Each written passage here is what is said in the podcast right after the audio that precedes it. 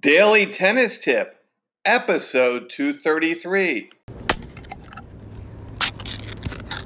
Welcome back to the seven day kickstarting tennis lesson series. Today is day six, and we talk about habit building. Find your aha moment right after this. Do the best you can with everything you got. Struggle day to day, cherish every fight you fought. Destroy your obstacles, remove the blocks. Got to stand strong, can you do it? Break through, can you move on? Wherever you Welcome back to Find Your Aha Moment. I'm your host, Brian Lutz of BackhandCity.com. Check out my Accelerator Tennis System. It's a fresh start guide on how to play smart tennis. Insert my knowledge on top of your new game. A lapse game, maybe you played as a child and you're getting back into the game, or an existing game that perhaps has hit a glass ceiling with your existing tennis program. Check out my five minute video right here on the show, lo- show notes or log on to backhandcity.com and check out Accelerator Tennis System. Well, today's topic is day six of our seven day Kickstart tennis lesson series. And today we're going to talk about habit building. Habit building is the one of the most important parts of developing the internal and the external discipline of becoming a great tennis player. So I thought we'd separated this into six different areas. And the first area is let's think of some athletes with great talent that maybe miss the discipline. I think in tennis, they probably leap right to the front of the line is Nick Kyrgios. Enormous talent, and he would even self-proclaim himself not a great disciplinarian, not great practice habits, not somebody who likes to be really fit and hit the gym and do a lot of the fitness regimen necessary to play high level, world class, elite tennis. So, for you, do you have great talent, but maybe you're lacking some discipline? Area number two athletes that have discipline, and that's their sole function. I would say probably the most historic example of this probably comes from basketball. Larry Bird did not have great talent or athleticism, but man, did he have great discipline. He could really outwit the whole league just with his head, his hands, and just the way he shot the basketball.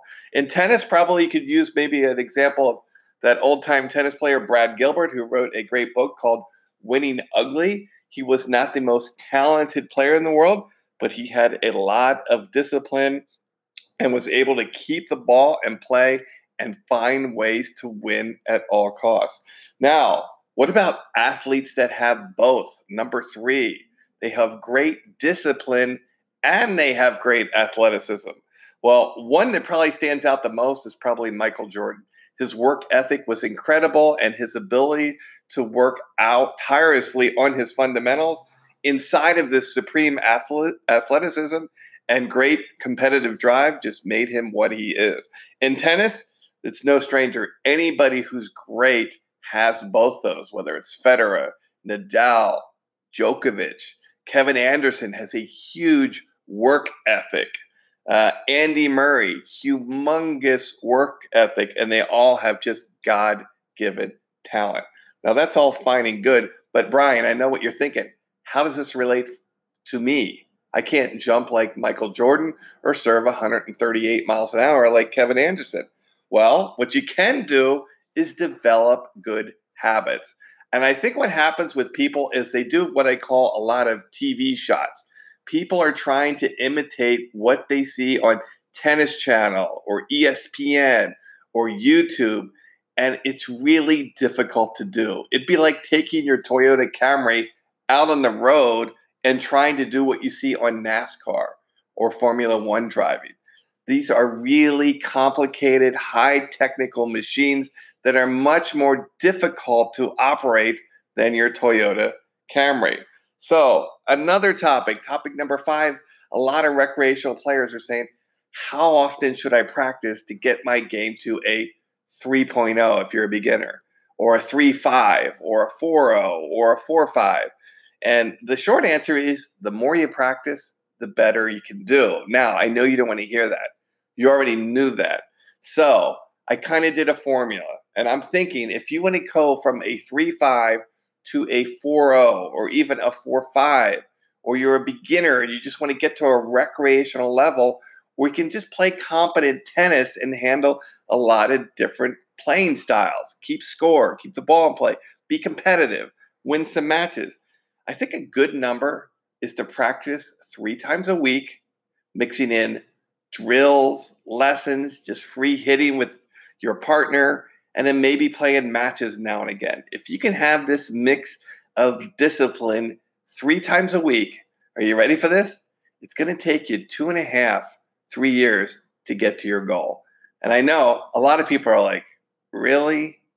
That long? I think people want to know like the 90 day program or the 30 day program. And really, there's no quick fix. If it was that easy to improve and be great at tennis or any activity or sport, everybody would be great. So you need to just kind of take a step back, trust the process, and enjoy the sport you're doing. The key to this now is step number six it's the power of information. If you want to accelerate your learning curve, it's not just the volume of practice, it's the information you're getting to get you there because you have to be within a system of progressions to get you to, to the goal that you want to achieve. For instance, if you wanted to learn trigonometry, there's a popular term in tennis, and people are like, the only way for me to get good at tennis is to play with people that are better than me. Well, try that in the progressions of math. The only way to get good at trigonometry is skip addition, subtraction, and multiplication and division, blow right through algebra, and go hang with the trigonometry students. How do you think that's going to work out? You need fundamentals and you need habit building discipline to create those fundamentals through practice and the power of information. So that is kind of segues to my course, which is called Accelerator Tennis System. It integrates all this information and knowledge in progressions to help you reach your goals.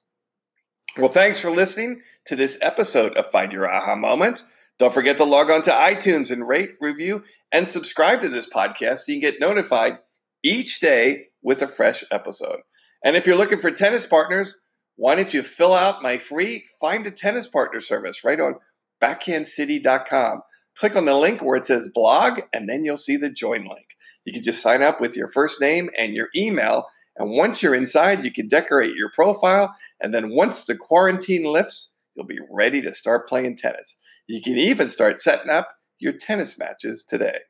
Thanks for listening to this episode of Find Your Aha Moment. This is Brian Lutz of BackhandCity.com. Thanks for listening, and I'll talk to you tomorrow.